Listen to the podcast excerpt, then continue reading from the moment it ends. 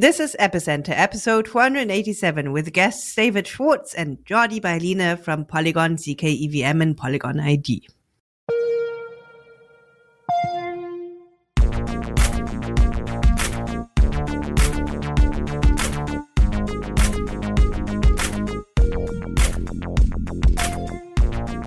Welcome to Epicenter, the show which talks about the technologies, projects, and people driving decentralization and the blockchain revolution.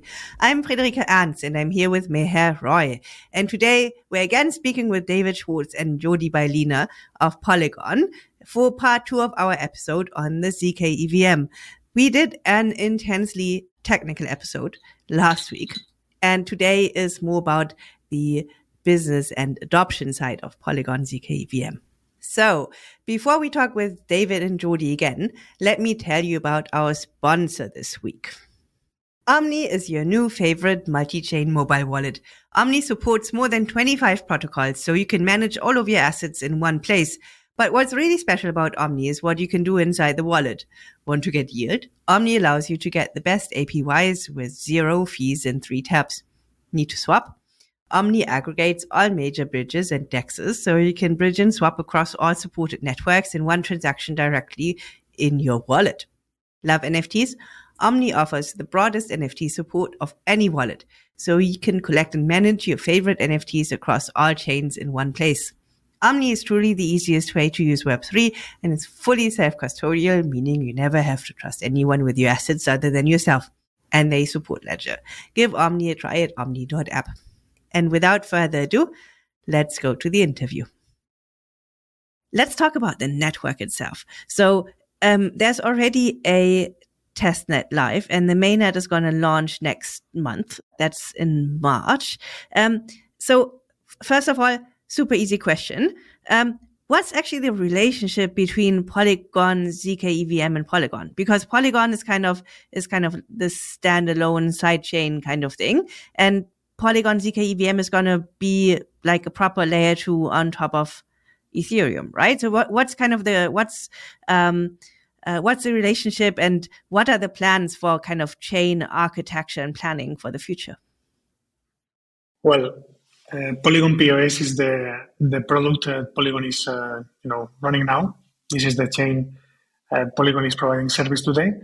The, the relationship is clear because uh, we are shipping a new network. Um, we are uh, building this uh, ZK rollup model, which is a complete layer two. And uh, we are in the in the beta version in mainnet next month. So it's the, the first release. And uh, we have plans to just uh, let these these networks, you know, um, be be you know more together in, in parallel uh, because they are different uh, services. One is uh, a sidechain with um, um, cost model and a, a, running service, and we will have a, a, different technology with a different cost model and a different uh, characteristics. So the plan today is to start this new network, and uh, we'll be providing, let's say, this whole vision very soon uh, from the from the Polygon perspective, how this connects together how the POS connects with the ZK EVM, with the SuperNets, with uh, with Miden, with Zero, all these uh, projects working together.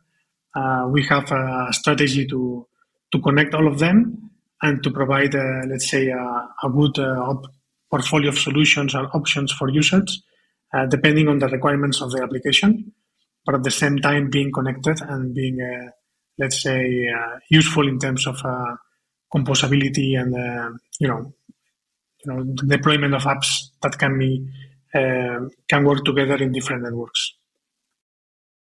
So when I go to the Polygon website, right, the main Polygon website, and I go to solutions, there's three things listed under under you know like ZK. One is Polygon Zero, one is Polygon Miden, and the third is Polygon ZK EVM, which is which is your project, the project we are interviewing right now. What's the difference between uh, Miden, ZK EVM, and Polygon Zero? Yes. Well, we have uh, uh, Polygon was investing in ZK teams in 2021, and this was the announcement of the merge with uh, Polygon, uh, sorry, for Hermez network, which is our project. There was also the acquisition of uh, uh, the MIR protocol, which is Polygon Zero now, and also the setup of the protocol, sorry, the project Polygon Miden. the, the approach was kind of um, a strategy of diversification in different approaches because, as we discussed before, uh, one year and a half ago, two years ago, it was not clear which was the good approach to follow. And with this model, Polygon was basically hedging on the three approaches which we discussed today. So uh, it turns out that we were the first team to ship and uh, the, ten, the first team to, to get to the position of shipping a mainnet, which is amazing. But the other teams are also working in parallel. And we had during this time, we had this, um, let's say, contribution, mutual contribution, because Jordi explained before, we were targeting uh, big computation pools to, to make this feasible. And in terms of cost, we had a lot of doubts. But uh, with these internal contributions, especially Polygon Zero, we were able to accelerate the prover like 40 times. Uh, so we have today the, the, the high performance and the low cost we have. So we are, we are a combination of different approaches together with internal collaboration. And uh, we are getting to the point where we will, you know, define, defining well which was the, let's say, role model, the model for deployment, uh, deployment of Polygon networks. And as I said, we have uh, this, this type 2 ZK EVM solution, which is ours. We also will be targeting type 1, and we also have a new VM approach. So all of these projects make sense for, for us, and still, as we discussed today, we feel like no single solution will fit for everyone because there will be different needs for different applications. Uh, our intention is to uh, connect all these solutions as we are able to finish these projects and uh, you know get this kind of uh, internal collaboration and we are learning a lot. We are getting a lot of experience on this zk rollup development and uh, this is kind of uh, you know the commitment of polygon is to scale ethereum to build the best solution uh, for for you know the, the ethereum space and we are following this strategy that's a little bit you know diversification to to be uh, you know leading this uh, in in many ways. So, uh, what what I can say is that this strategy will be explained very soon, and the the idea behind this is that we can provide connected ecosystem in Polygon, so we can have different tiers of service um, for for any application. But ZK will be kind of the, the basis for all this strategy since we're getting a lot of experience and and uh, let's say learnings and we have a very strong team on this uh, aspect. ZK is going to be the the driver for all this uh, evolution of uh, the the portfolio of solutions of polygon. Cool cool. That's really interesting. So there'll be like the polygon pos chain which is the currently operational chain. And then there will be the super nets. So there might be a lot of different super nets. Then there'll be a Polygon ZK EVM network, which is the network you are launching specifically. And then there might be other ZK based networks, maybe it's two of them um, that might come into production later on. And of course, as in the future, the Polygon team may launch even other networks as well. So, yeah, uh, it's a it's a it's a very large vision, right? well, but at the end, at the end, is scaling Ethereum. we provide very uh, more clarity soon in terms of how this connects together. But uh, as you see, we have uh, several initiatives that uh, we want to just uh, connect. So so the the Polygon ecosystem becomes, uh, let's say, simple and clear. today, with this new network, we are we are preparing for launch, it's clear that this question makes total sense. But uh, very soon will be will be just explained and clear because today we are focusing basically on this shipment and we are just uh, you know all the forces put us just together on this uh, initiative to to be successful. Okay, so let's let's then zoom into this this network that you'll be launching. Uh, what are kind of the different roles in the network. Like, for example, if I think of Bitcoin, I imagine, oh, the miner is a role, mining pool is a role, and node, full node is the third role. Uh, to understand your network, what, what are what are kind of like the important roles that that we that we need to grasp?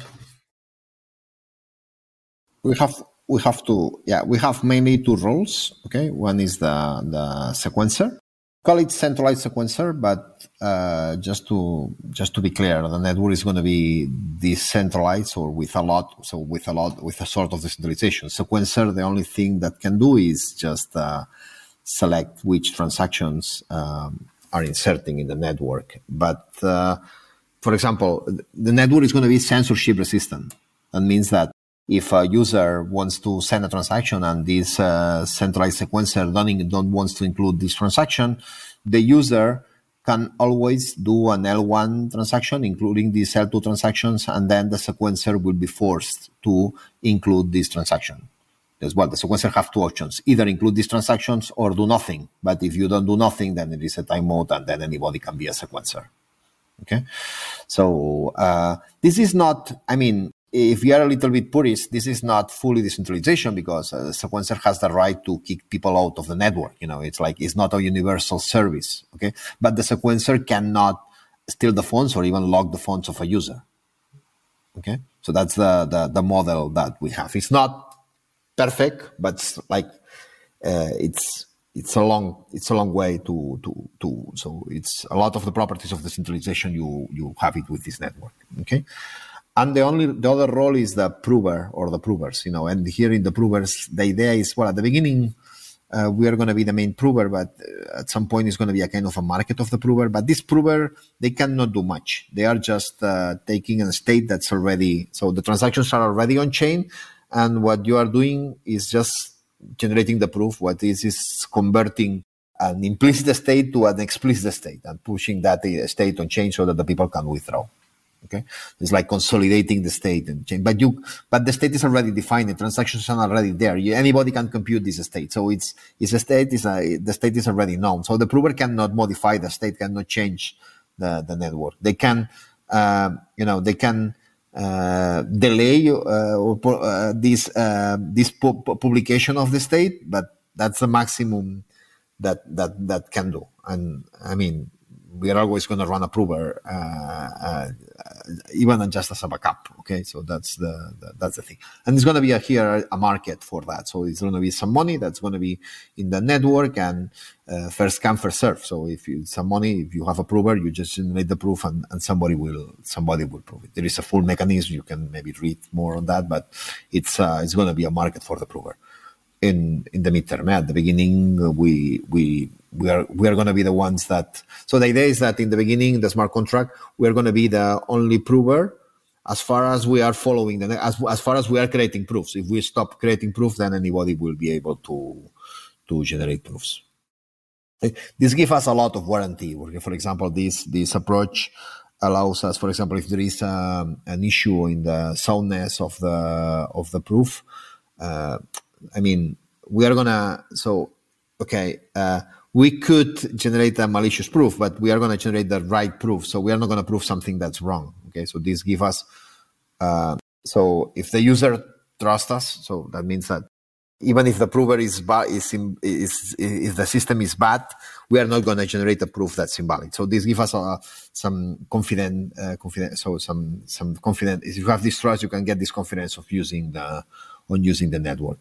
It's not the final goal because the final goal is to be fully decentralized so that you don't have to trust us that we are going to run a malicious prover. That's why it's important that the prover is okay. That's why it's important to audit the proof and that the prover is okay. But uh, at least for the launch, uh, we have this warranty that the users that are going to use the launch, if there is something wrong in the in the proof and we are not doing crazy things, then uh, the they will not lose the funds.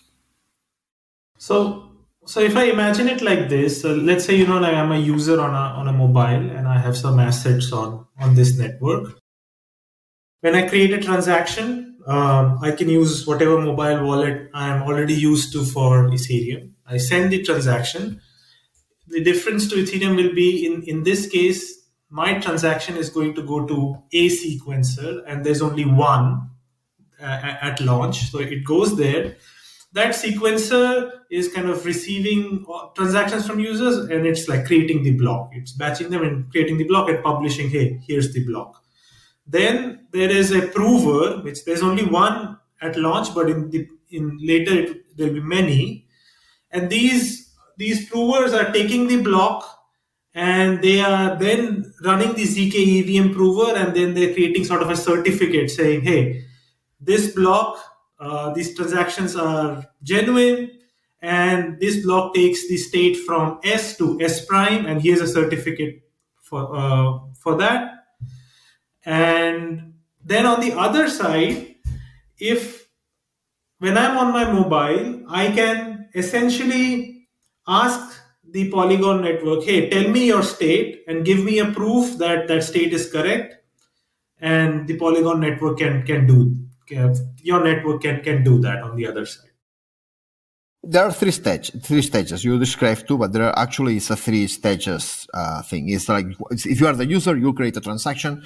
You send this transaction to the sequencer and the sequencer will create the block immediately. So here you will have a finality maybe of one two seconds.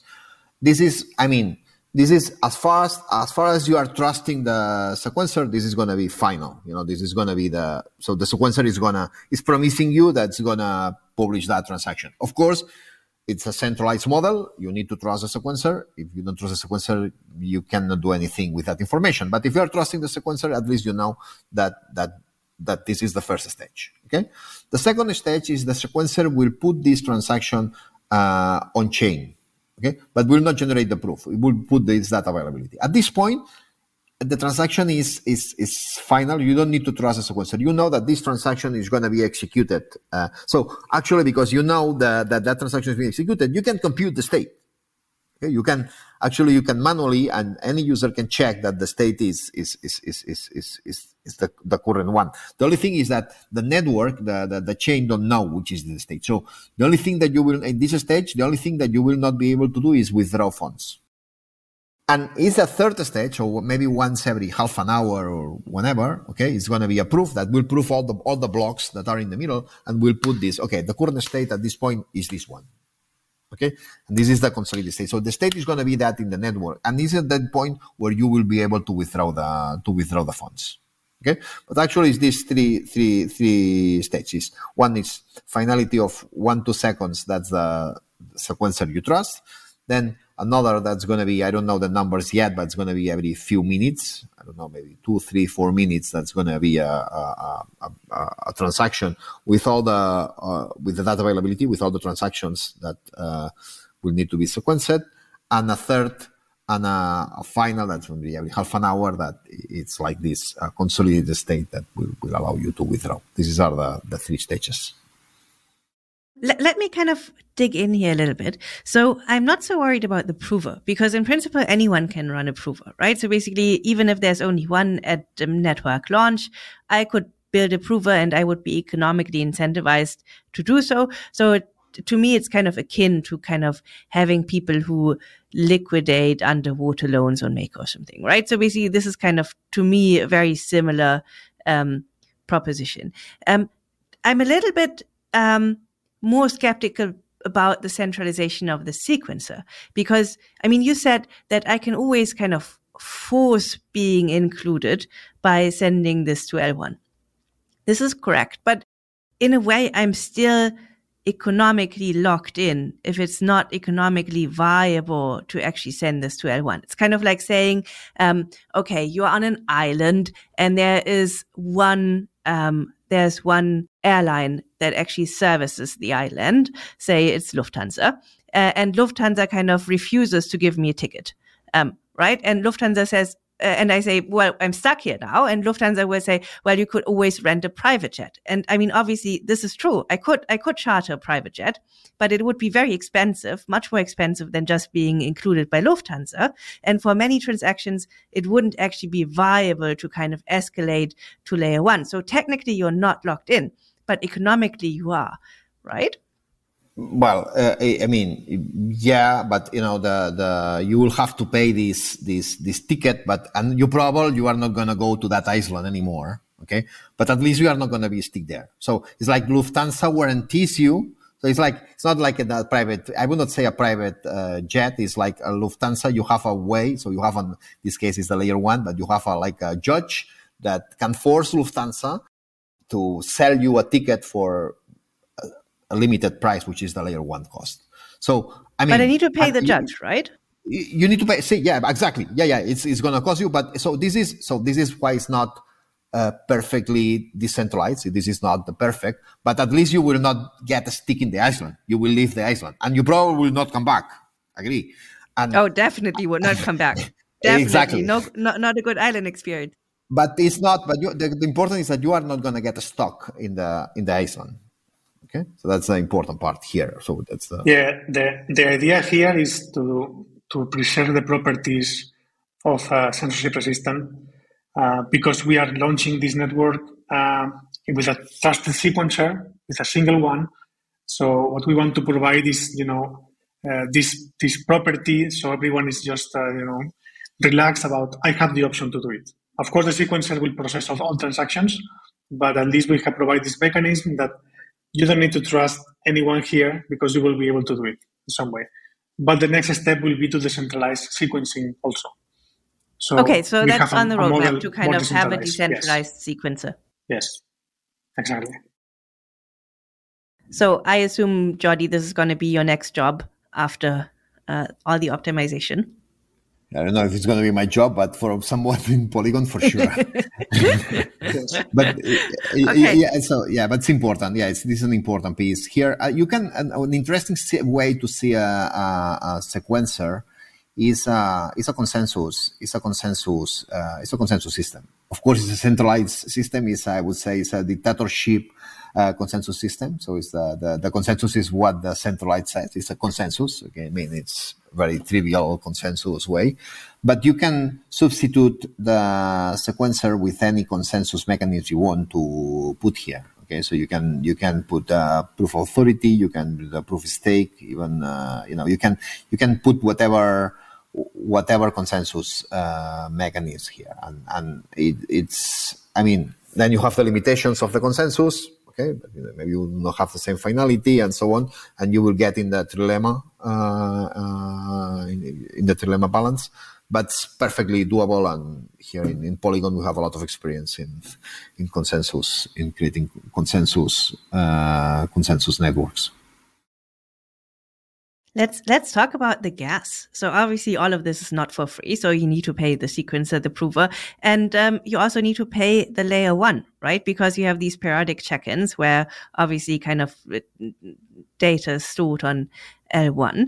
Um, so how how does the gas model work on zk EVM?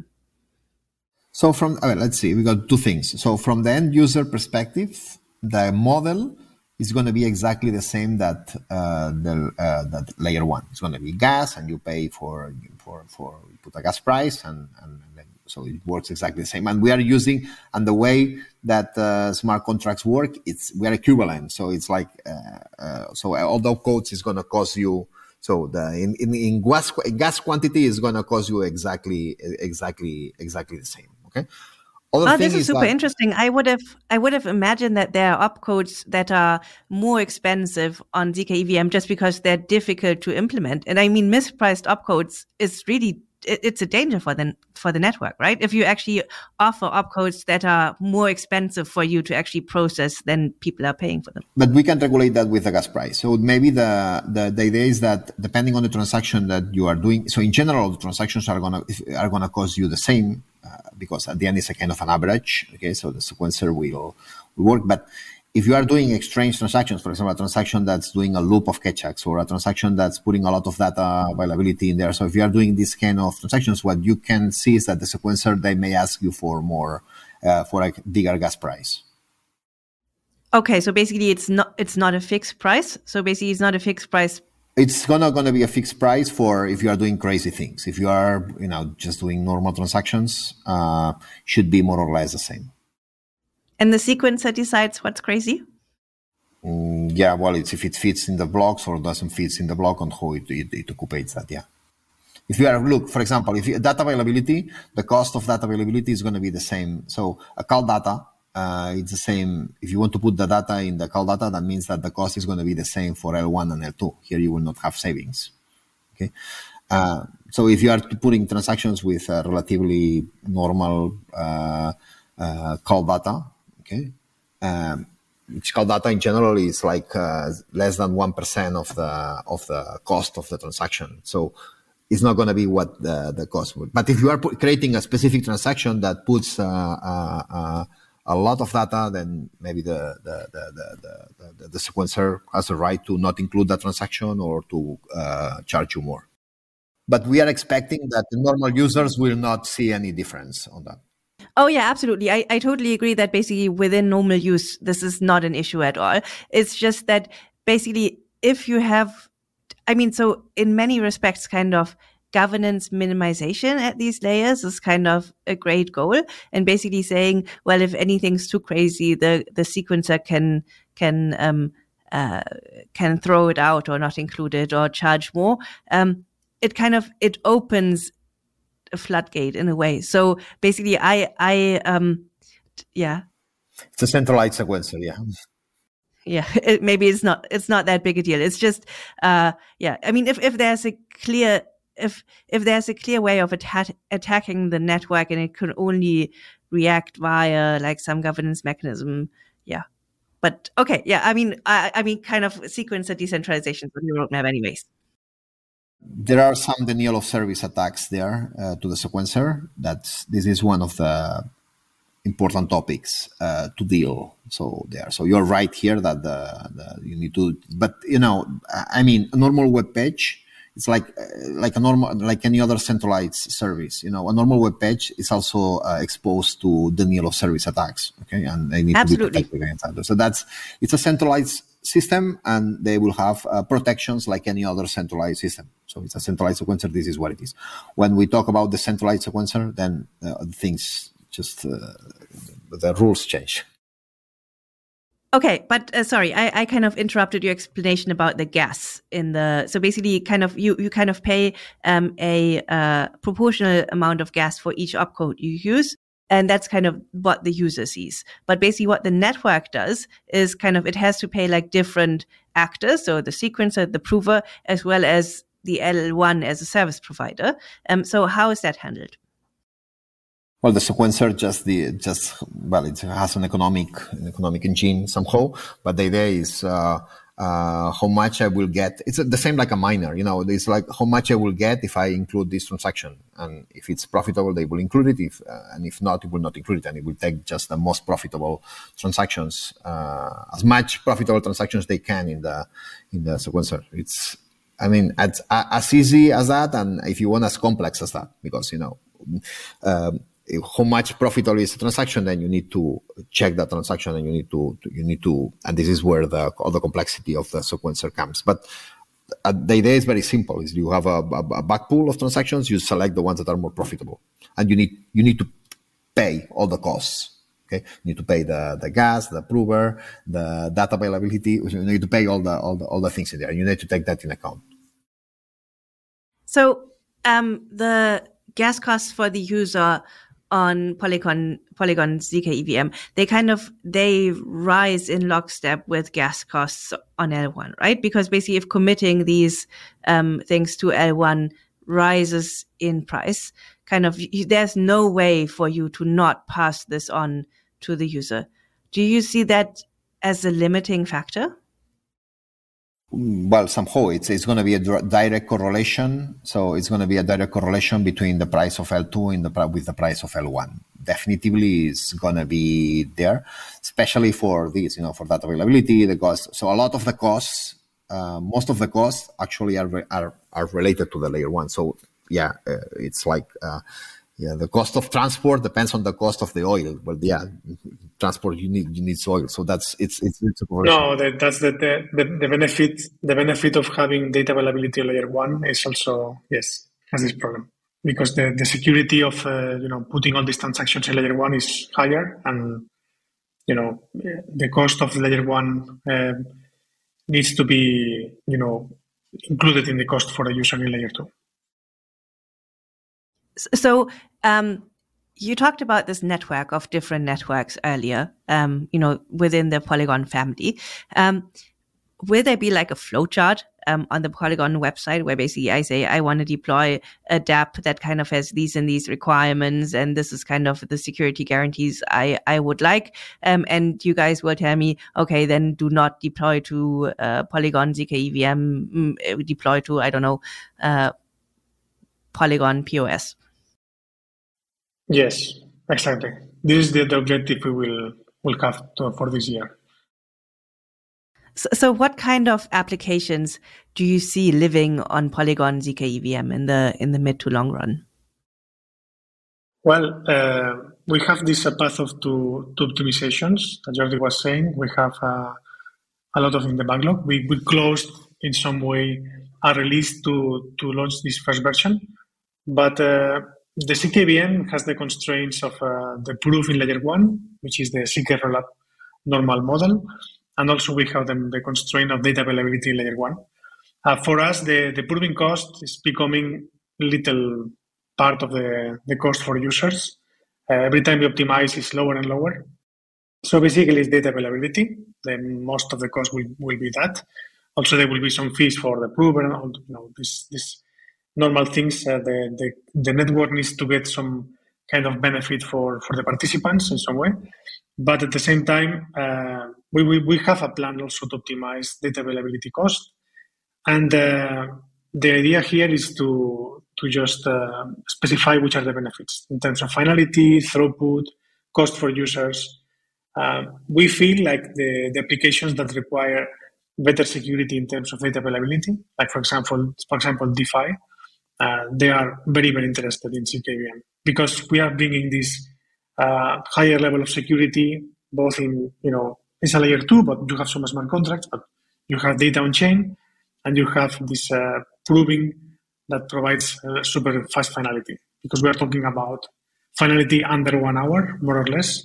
So this for, for this kind of applications is very important uh, to have this, uh, you know, fast movements in liquidity uh, probably applications with lower value transactions, like gaming. I don't know. This probably will be a better fit in the in the POS or other networks that have data of chain. But we see that uh, there's a big market of on, on high value um, transactions that uh, are very interested in the ZK EVM.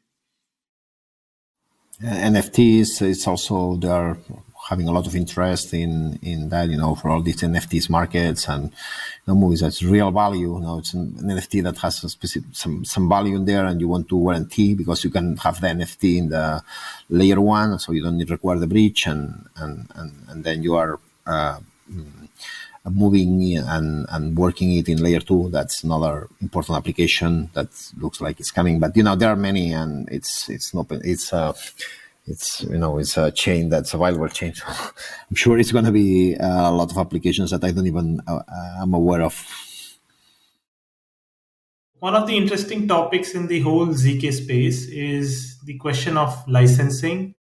So the novel novel novel part of this of the system is uh, the prover, right? Like the thing that will uh, that will essentially take the blocks and generate the the proofs uh, for the correct state transition what is your licensing approach as Polygon ZK EVM for your prover?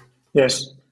Well, this is something uh, we are discussing, uh, but our approach in the long run is going to be open source for sure because uh, everything we build is open source. We are building uh, with source code available since July last year. As we said, we are sharing a lot of ideas and and the, the code with the with the whole community.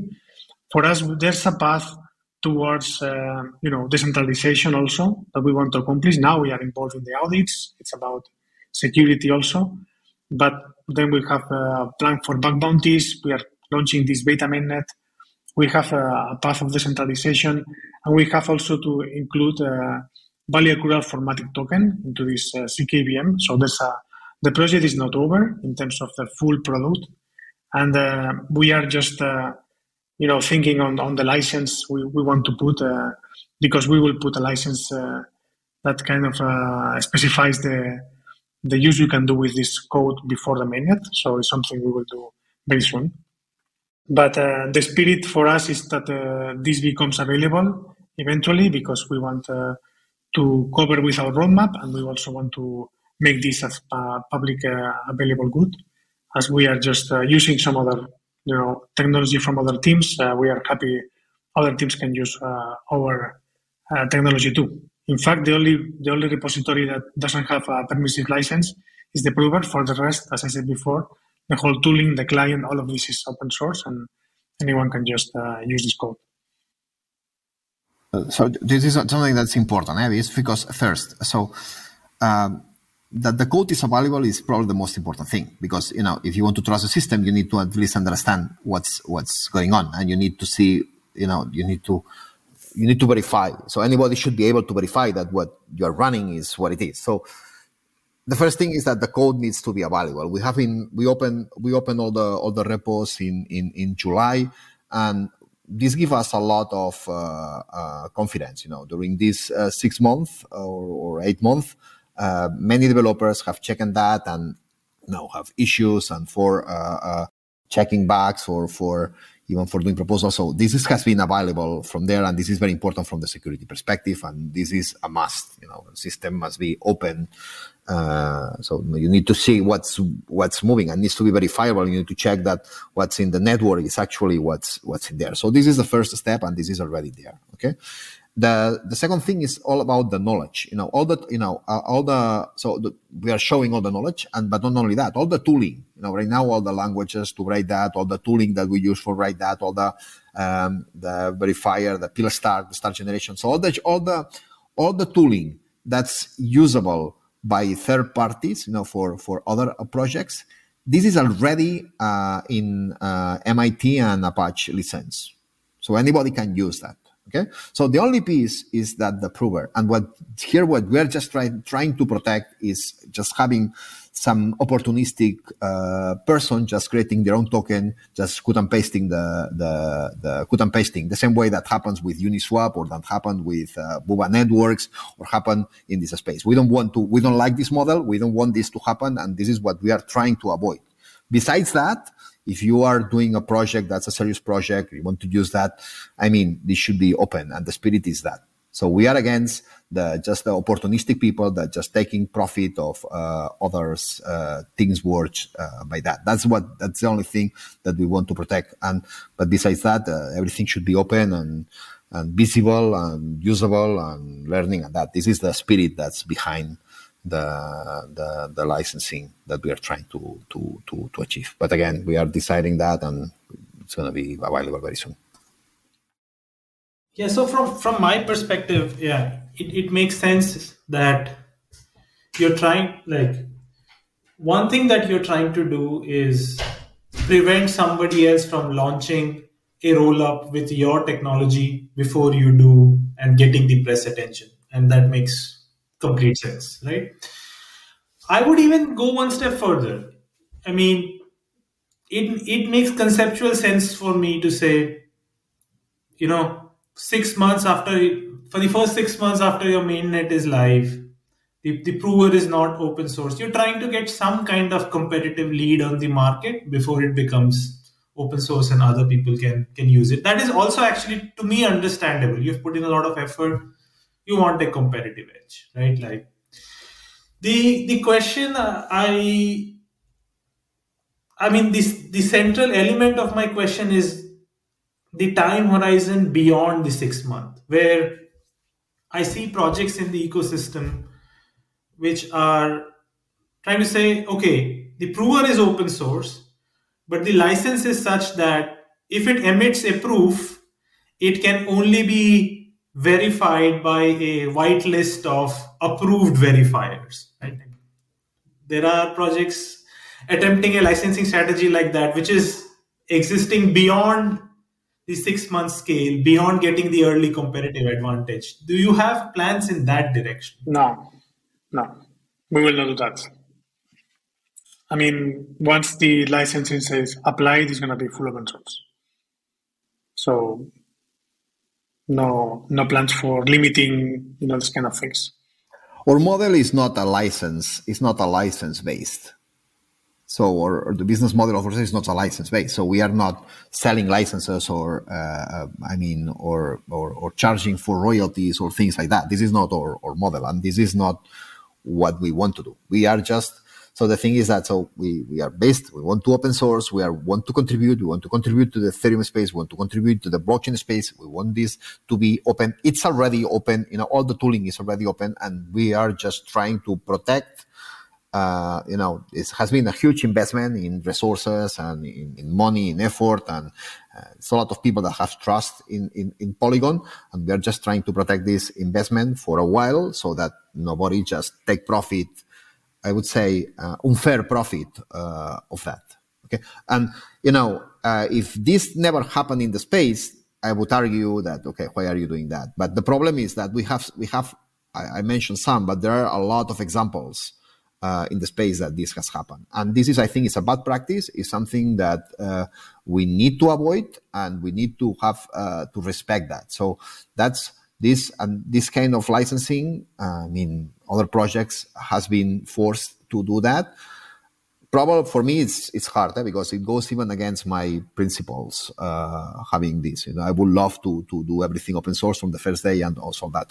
But I understand that there is these these things and we need to protect against these things and and we need to have to do something okay and i think this is the less the, the best thing that we can do for that okay that's just the that's, that's just a decision and in any case it's going to be a temporal thing so in the very beginning uh, you guys told us that all of this kind of started as a side project while you were trying to to uh, create a decentralized identity. T- tell us about this DID project and where it's at right now, because it never really stopped, right? I mean, it's still going on. Yeah, it never stopped, and uh, probably will never stop because it's uh, something we wanted to do from the beginning. Uh, Jordi can, can explain better. I, I would say now is uh, inside Polygon. Also, we have Polygon ID as part of the portfolio we are uh, developing, uh, we are creating this kind of infrastructure on identity, self-sovereign identity, blockchain-based. we will be focusing a lot on the Web3 space because every time we understand better that the apps need this identity layer. And basically, what we want to do in this project is the Polygon style, provide a, a public infrastructure that uh, can just uh, uh, enable the, the development of the ecosystem of participants on this uh, identity infrastructure, like uh, issuers of trust, um, consumers of trust, uh, users, the apps, all of this around around Polygon, and probably around Polygon, and that would mean around EVM, to be honest, because it's beyond Polygon. We are in the in the Ethereum space, and this probably will will the the idea is that it becomes a public good that every project in the EVM space can reuse. Uh, but yes, this is how, how it is today. Probably Jordi can explain better how this started or why it makes sense for us. Well, self-sovereign identity is an important part uh, of decentralization. I mean, is way to see it is like the login. So any application needs a kind of login. I would say most of applications needs login. Maybe a payment application don't need a login, but that's probably the exception. You know, if you want to do any uh, application, you need some some sort of login, reputation, identity. You need to prove something to do things, uh, to do things, and this is what the identity project was about. And, and this is an important part, it's an important layer that needs to be solved. And in Iden3, I mean, we started that. Uh, we realized that the privacy in this layer was very important. And so we started with zero knowledge. Then we moved to rollups. But uh, the, the, the spirit of the Iden3 has been always uh, there. And right now, uh, at Polygon, there is an important team that's continuing and working in, in, in, in, in that, in that direction right now, yeah, you know, they are doing a lot of progress uh, right now on that. I'm a little bit aside on that because I'm focusing the ZK EVM, but I know that there is a, a very uh, amazing team that that's that's uh, pushing hard on that and having great ideas and and, and yeah, following the this this project. So obviously, building a um, decentralized um, identity is super hard unless you want it to be completely public. So, I mean, it's, it's, it's kind of, it's also ZK based.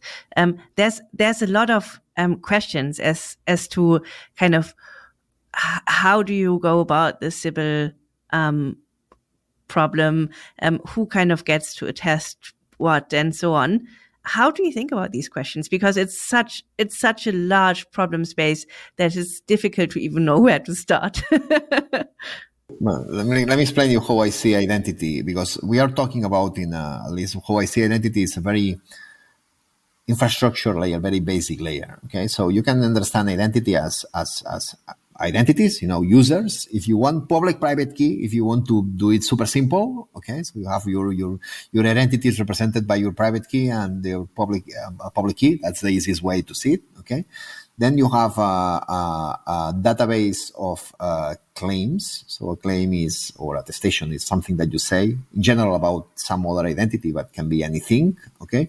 This database is a decentralized database. You hold part of this database and, and some of this part of this database may be on, on chain, but most of them should be off chain. And it's going to be maybe if you are doing a claim over David, you will hold part of this database and David will hold this part of this, this other database. Okay. And it's, uh, so, and the idea is that each identity owns their own data, they owns their own information. Okay, so that's the idea of a sovereign here. Okay, and with this database, then the idea is a proving system that's running on top of that. And if you want, it's a query system. It's like you can ask uh, for a specific information, and the other can prove that this specific information is is is, is valid. So we have this proving system that's uh, running on top of this database. This is uh, what it is, the basic, the infrastructure. And with this, you can build anything. You can build a reputation system. I mean, you can uh, do a centralized login, or you can build a, a, a proof of uh, individual. you know, maybe if you hold ten uh, people with reputation, you can do uh, every, every, everything you want. But of course, building the specific uh, reputation system or application system, or how you are going to use this uh, basic identity, this is going to be depending. So it's going to be uh, application specific or user specifics. And some, but the, for me, the basic layer that needs to be solved is this: that uh, universal that anybody can create uh, an identity or as many identities as they want. An identity is nothing more that uh, that like a public private key, or it's a, maybe a little bit more, but that's that's the basic thing. Okay, anybody can do claims on any other identities and this is there is a notary not, notarization system. So this is database anchored in the blockchain so that when you are when you are doing a claim is you know that this claim at this time and you can always prove that okay and this is the you know this is the basic uh, infrastructure the, the, basic idea of Iden3 and at the end they, the, the, original Iden3 project was to build uh, the, this basic uh, protocol. And now we are uh, leveraging so we are we are using this Iden3 protocol just to to build polygon id which is all these services and all these libraries and all this tooling to to to work with this protocol. Yeah. Our idea here is to to connect all these uh, issues of trust. There are many amazing projects working on uh, solving the problem, for example, of Sybil resistance or proof of uniqueness, this kind of uh, utility that actually the applications need uh, to operate, especially in the blockchain space. So, our, as Jordi was saying, we were building this, we are building this uh, infrastructure layer, but we have two, two interesting properties to trying to attract all this ecosystem of uh, development around identity, uh, which is, let's say, connecting the, the format of credential, verifiable credential that's based on standards. We have a, a model of presentation of these credentials that's zero knowledge friendly. And this concept, we are able to use ZK to prove uh, attributes about uh, users in a private way. And we, we have, it, from the beginning, we took this privacy as the main property of the protocol. And uh, this is the, the origin of CIRCOM, all this ZK works that Jordi started. But we have this as a embedded property with a specific language to connect between issuers of trust, users, and applications. And also uh, the second property is that we are we have solved the on-chain interaction. So the the identity protocols we have a lot, even based on blockchain, but basically they operate off-chain because the, the way the communication happens between users, wallets, and applications and issuers in the in the on-chain interaction is complex. So we have managed to connect this uh, format of verifiable credentials with the on-chain interactions. So here's where we expect that we can trigger a lot of uh, impact in the ecosystem of Web3. As Polygon, we have a lot of applications, the apps already using Polygon network, and we expect that we can create some kind of reusable reputation built on top of these uh, credentials so users can uh, uh, reuse this, this reputation across many applications. Th- that makes it so much easier for the user, but it's also a great value add for the network because it creates like the stickiness that otherwise you might not have. So uh, I think we probably doing an entire episode on a decentralized identity system. This is probably what we'll have to do at some point. Um, l- let's kind of stick with your predictions um, for the ZK ecosystem for this year, next year. So what um, what are your plans for the rest of this year after mainnet launch, and how how do you see this space progressing over ne- the, say the next two years or so? We have a very clear plan. Actually, I'm, I know, I'm, I'm a little bit uh, nervous even because you know right now I have like the team uh, stop. Uh, it's not that stop because we are preparing the launch and we have a lot of work in the audits and launch, but we have a lot of things to improvements to do and, and, and, and we have a lot of things in the backlog that we want to improve. We, we want to improve uh, the costs. We want to improve the, the, the, the compatibility. You know, we have to implement, we go, we are going to layer type one. So we want to have a, so we have some precompiled smart contracts that we need to implement, and we, we, we need to do some uh, uh, to to grow in this compatibility. There is also this uh, undecentralization. Yeah? There is uh, moving to decentralization, decentralized sequencer, and, and so on. So this is a clear roadmap for the for the end uh, for the next uh, year. is is very clear, very specific. I would say uh, on that. Uh, David, maybe you want to complement the Polygon side. No, no, you said you already said uh, we are we are closing a release because we want to, as Jordi was saying before, we have been auditing for three months already. So this means that we froze the code a lot, and we have many interesting things in the backlog to implement. Uh, because in the end, this this project was about scaling Ethereum, so we need to follow this path of uh, acceleration of, you know, providing more TPS, providing big, better cost, and providing, let's say, more equivalence. Uh, also, other other objective is to to complete decentralization in many, in many lies and to provide value accrual automatic token, as I said before. So for us, this is the, the whole year in in the perspective we have today. Fantastic. And where can people go to find out more about um, Polygon ZK EVM? So to, to, to learn how to build on it, uh, to join the community, uh, to hear about updates, where should they go?